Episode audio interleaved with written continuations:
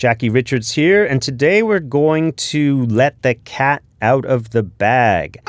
Let the cat out of the bag means to allow a secret to be known, usually without intending to, to accidentally reveal something you were trying to hide.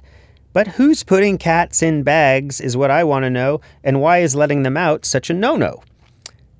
It turns out the expression comes from the old days when people brought their food, uh, bought their food in village markets.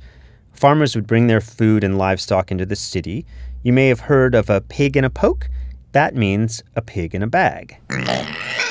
Typically, a suckling pig would be placed in a bag so it'd be easier to deal with. City slickers need to be careful because once you bought your pig in a poke, the transaction was final. To take advantage of this, some wily farmers would substitute a cat instead of a pig.